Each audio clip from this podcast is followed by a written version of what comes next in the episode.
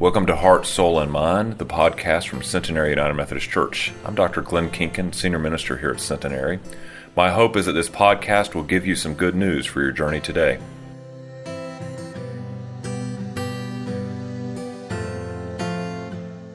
If you'll open your Pew Bible or your Bible you brought with you or your Bible app to Luke chapter 14, our text this morning is verses 25 through 33.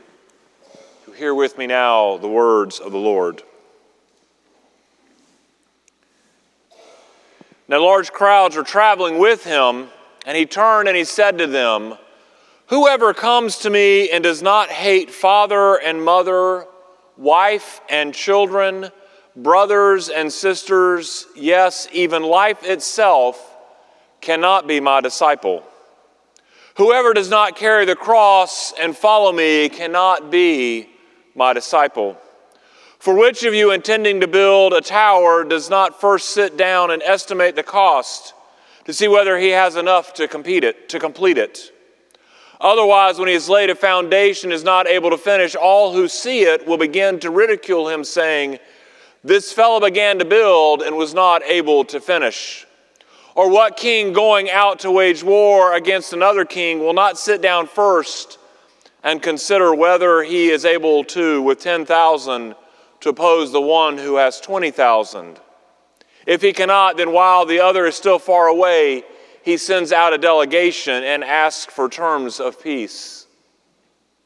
In the same way, those who do not give up everything cannot be my disciples. My friends, this is the word of God for us, the people of God. Thanks be to God. Would you pray with me?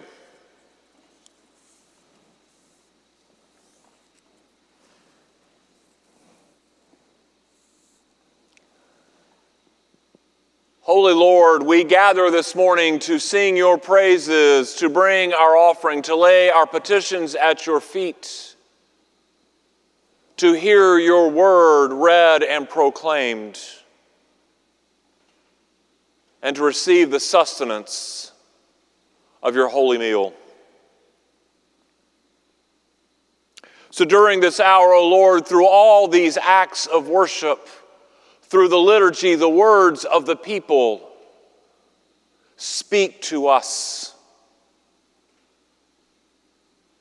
Speak to us clearly so that we would hear who you would have us be, that we would know what you would have us do, so that we would leave this time in community and to go forth not as hearers of your word, but as doers of your word. In your Son's holy name we pray. Amen. Every once in a while, do you ever receive a piece of news or discover it or hear it on the TV or read about it? Something that just makes you sick to your stomach? Something tragic that you've had nothing to do with, but yet it's made you just sick to read it. In January of 2000, uh, 2021, Boeing announced that they were going to have to eat, absorb a $5 billion cost overrun on a military contract had. You know, every once in a while when we, always, when we hear about military contracts about cost overruns, usually that lands on the government to fund the difference. But for whatever reason, in this contract, the government got it right, and it was a guaranteed maximum $5 billion for an aerial refueling tanker. And when Boeing got around to building it, it actually cost $10 million. And Boeing had to eat the cost. I can't even imagine what that would feel like to be in the accounting department and realize, uh oh, we have a problem. Five billion of them to be exact. I mean, that just makes you sick to even think about this that somehow or other they missed it that much. And now it's going to cost them.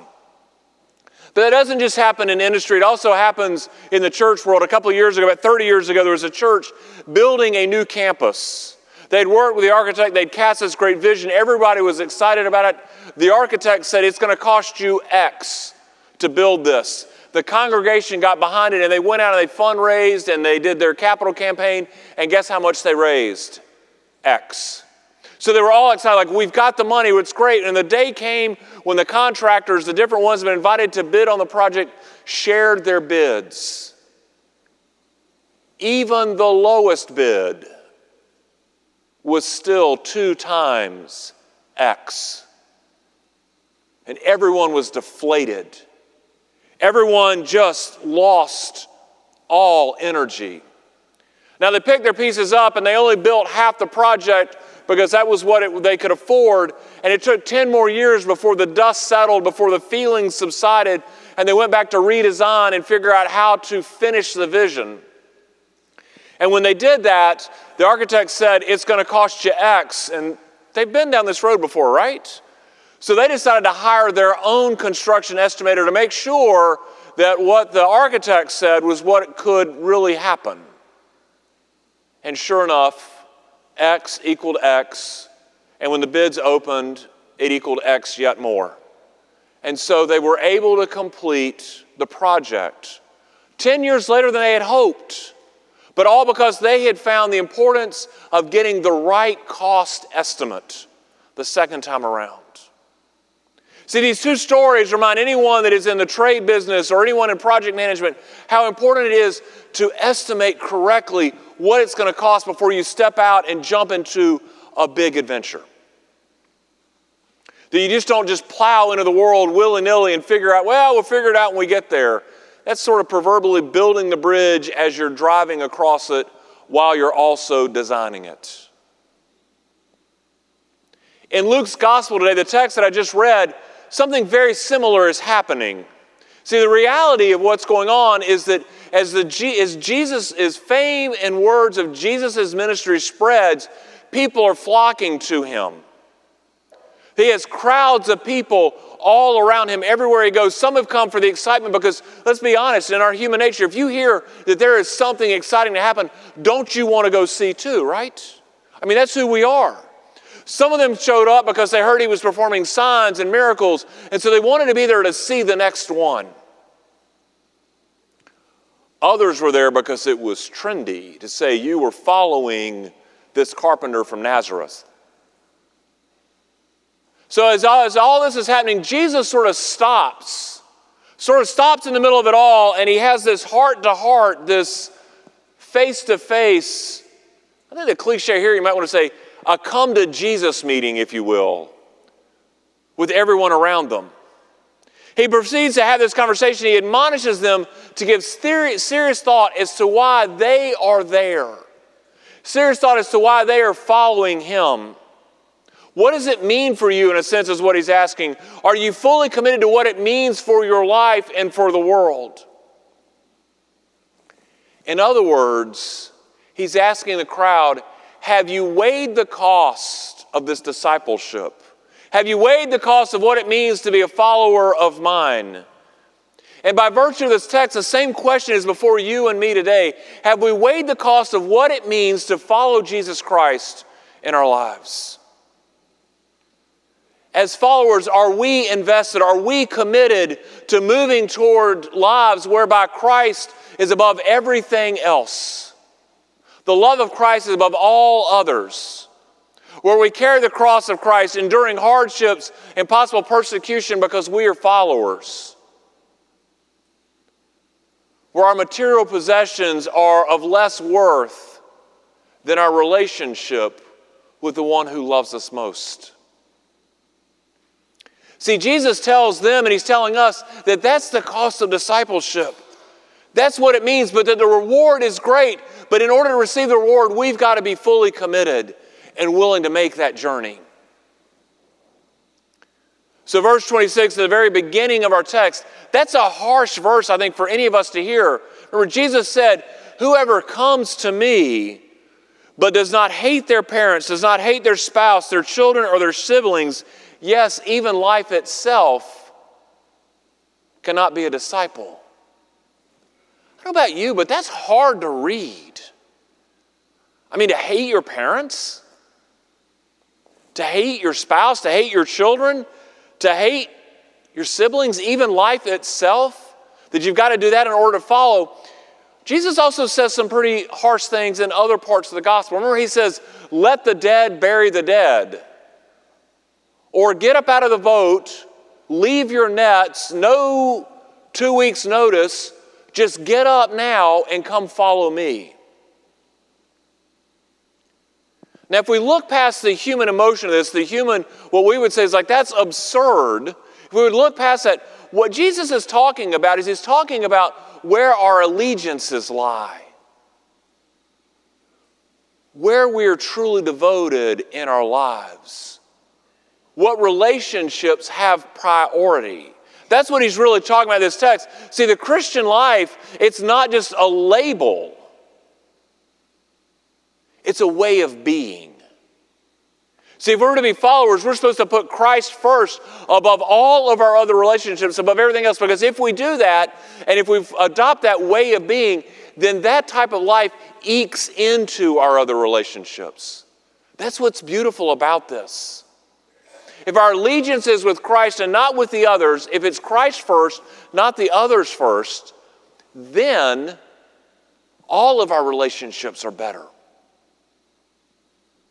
I think about sort of what we would call like maybe the modern saints. I think about William Booth, who founded the Salvation Army, or Dorothy Day, who wrote The Catholic Worker, really thinking about workers' rights at the turn of the century, at the turn of the 20th century. I think of Mother Teresa and the Sisters of Mercy working in the slums of Calcutta. They loved Christ so deeply. Christ was first in their lives above everything else and became the, the way they lived as part of their being. And because of that, their lo- the love of Christ flowed out from them and to everyone. When Christ says, Have you counted the cost of discipleship? It's not just enough to say, I'm a Christian or I'm a United Methodist or I'm a member of Centenary. It's about loving Christ such that it permeates all aspects of our lives. The label doesn't matter as much as the living, as the being. Now, what's great about this text is he throws this out there at the very beginning, and it sounds harsh, but it's also a challenge to us. If you're sitting here going like, oh gosh, that's not me. Oh, I don't know. I'm not like Mother Teresa. I'm not like William Booth. Oh, I don't know if I love God more than other things. This is a challenge for us. This is that moment where we can wade into it and begin to think if I want to have that kind of relationship with God, that kind of being, I can start making those changes today. I can change the priority of my relationships and make Christ first. I can be making steps on that because that's what he's really challenging the crowd. He says, I don't know why you're gathered around me, but if you're gathered around me for anything less than this, start growing in that direction. And then he moves to his next point, if you will, this idea of the cross I bear. I think about what Dietrich Bonhoeffer wrote. He wrote these words that when Christ calls a human being, he bids them to come and die.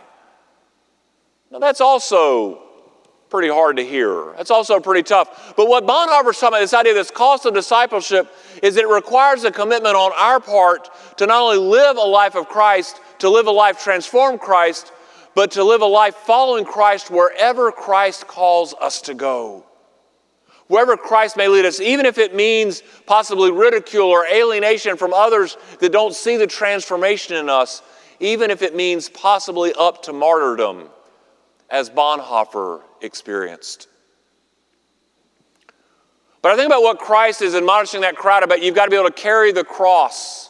Yes, he's foreshadowing what's going to happen to him, but what he's really talking about, he's talking about a grace that is costly. In his writings in the book, The Cost of Discipleship, Bonhoeffer talks about cheap grace and costly grace. Now, cheap grace are things such as where grace that's bestowed on ourselves, it's forgiveness without repentance. It's baptism without church discipline, meaning that we don't really follow through on those baptismal vows that we make. You know, when families stand up here and we promise that we're going to help support them and help them raise their child, it's when they sit there and they say the same thing. Do we follow through on those vows?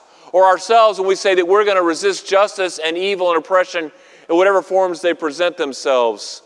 Do we follow through on that? Or do we just bask in the glory of the baptism? not recognizing that there's follow through on our part. Or communion without confession. In just a few minutes, Susanna is going to uh, stand up and we'll celebrate communion. As we go through the liturgy, actually, it's Meg that'll do it. When we go through the liturgy, Meg is going to walk us through uh, the part of the prayer of confession. How often do we recite that prayer of confession and don't really think about what each of those lines mean? We confess, Lord, that we have not loved you with our whole heart. We have rebelled against your love. We have not done your will. We have rebelled. We have not heard the cry of the needy.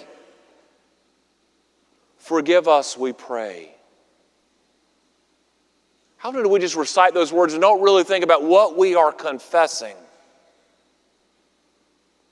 See, that's cheap grace. But this costly grace, this is what Christ is talking about, this carrying the cross. It's a gospel sought over and over again. It's about trying to live a righteous life and standing up for the sake of the gospel to spread God's love in the world no matter what. Even when it's not popular, even if it means that we might get outcast or we might get denied or we might get left out because we are challenging the world around us to be better than it is. But the beauty of this costly grace, the beauty of this costly grace is first, our hearts may be broken if we're left out, if we're persecuted, if you will, if we're left to the side of the road, but there's a joy in it because we realize that we're on the right path. That we're following the footsteps of the Savior. We're doing what He called us to do. And when we do that, nothing can go wrong. So, this costly grace, what Jesus is talking about as we think about our own discipleship, it's about doing, it's about saying, it's about living what is right and what is righteous in our lives without concern for what may befall us. See, this is the cross of Christ to bear, that all the world sees righteousness through us. Not that we're holier than thou, but that we're on the journey of faith trying to be more like the one that we follow. And what he says in this passage is if you're not willing to do that, ask yourself why and ask yourself if you want to be my follower, what would you need to change in your life to be just like that, to make those steps? Again, it's about growth. It's about challenging ourselves to really estimate the cost of discipleship and to live into it. And then finally, as we begin to realize that it's Christ above all else, where Christ is first in our lives, where we seek God, costly grace, living and believing what we say through thought, word, and deed, no matter the cost to us, we get to Jesus' final point in verse 33. He says, In the same way, those who do not give up everything cannot be my disciples. Now, let's be really honest. What Jesus is talking about here, he's talking about money and stuff. He's about all of our money and all of our possessions. He's not saying that those are bad. Be real clear. He's not saying that money or possessions are bad because those are the things that we use for ministry, that we use to live. But what he's really saying is that he's talking about the importance that we place upon them. Do we place our materialism? Do we place our money? Do we place all that on a higher order than our relationship with Christ? And that if we do, that's problematic because that's not the life of a disciple. If you look in the Gospels, if you read Matthew, Mark, Luke, and John, Jesus preached about money and possessions and materialism an awful lot. And what he's really talking about is this idea of gratitude, this idea of thanksgiving, this idea of contentment. What he's really trying to help us see is that we don't need to be trying to keep up with the Joneses next door. We ought to be trying to dig deeper in our relationship with God and be content with what God has already given us because we have enough already. There are enough blessings around us if we just open our eyes and to see what matters most. I think back to the story of Adam and Eve. I mean, after God created Adam and Eve, He told this one commandment. He says, You've got the entire garden to yourself. Do whatever you want to do, do take care of it, do whatever you need to do. All of this is given for you. There's only one thing I command you not to do. I know what it is, right? He says, You've got everything, it's all here for your disposal. Just there's one thing in the middle of the garden, there's going to be an apple tree. Just leave it alone. Leave it alone. Now, my guess is it's kind of like if you went to a really plush vacation home. You, you, you maybe rented an Airbnb, to this really nice house at the beach, and there's one closet that has a sign on it that says, Do not open, owner's private stuff. Now, somewhere, if we're really honest, there's a voice in the back of our head that says, I wonder what's in there. You kind of want to go look, don't you? You kind of wonder, like, I wonder if the door's locked. It just sort of, sort of weighs on your mind, right? You've got everything you could ever want all the beach toys, the pool, the ocean's right out there, everything you could ever but you want to know what's in the closet. That's what happened to Adam and Eve. They had everything. They could be, why weren't they content with what they had? That's what Jesus is talking to us about. Be content. Put your priorities in the right order. Your relationship with God should take place over all this other stuff that you're worried about. Be content with my love. Be content with what I provided you. Let the materialism go.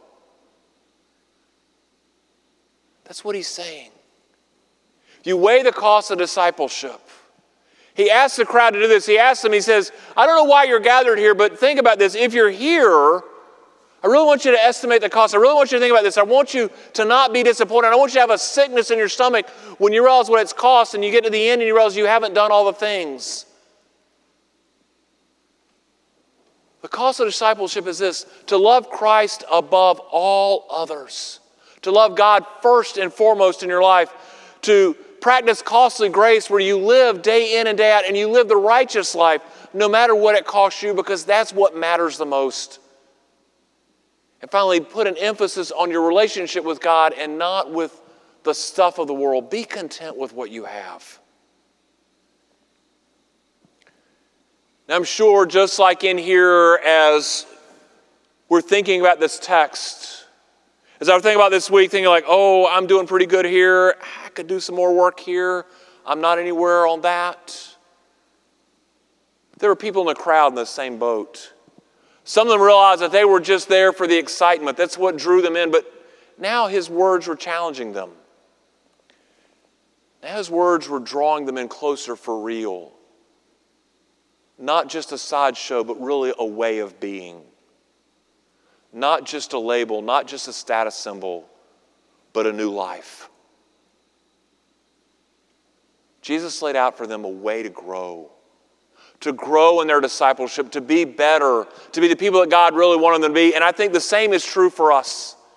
So as we begin to cast the estimate of the cost of discipleship in our lives, we can see places that we can grow. But I want you notice that what happens in the text is Jesus laid all this out. He didn't say, now, if you're not doing this and you're not doing this and you're not doing this, just go away. He never turned anyone away, did he? Matter of fact, he said, this is what it's going to take. But he gave them the opportunity. And if you look at the rest of his ministry, all the way up to the table, all the way up to the table of grace, there was always room for us to come. Always room for the world to come to the table, an opportunity to deepen their discipleship, to deepen their relationship, to be the people that God wants us to be. And so as we come to the table today, may we think about His words not the harsh soundingness of them, but the reality of what it clangs in our souls and what God calls us to have that deeper, better relationship. And that as we come to the table, that we realize that we can grow into that because His grace has been poured out for us. In the name of the Father, and the Son, and the Holy Spirit. Amen and amen.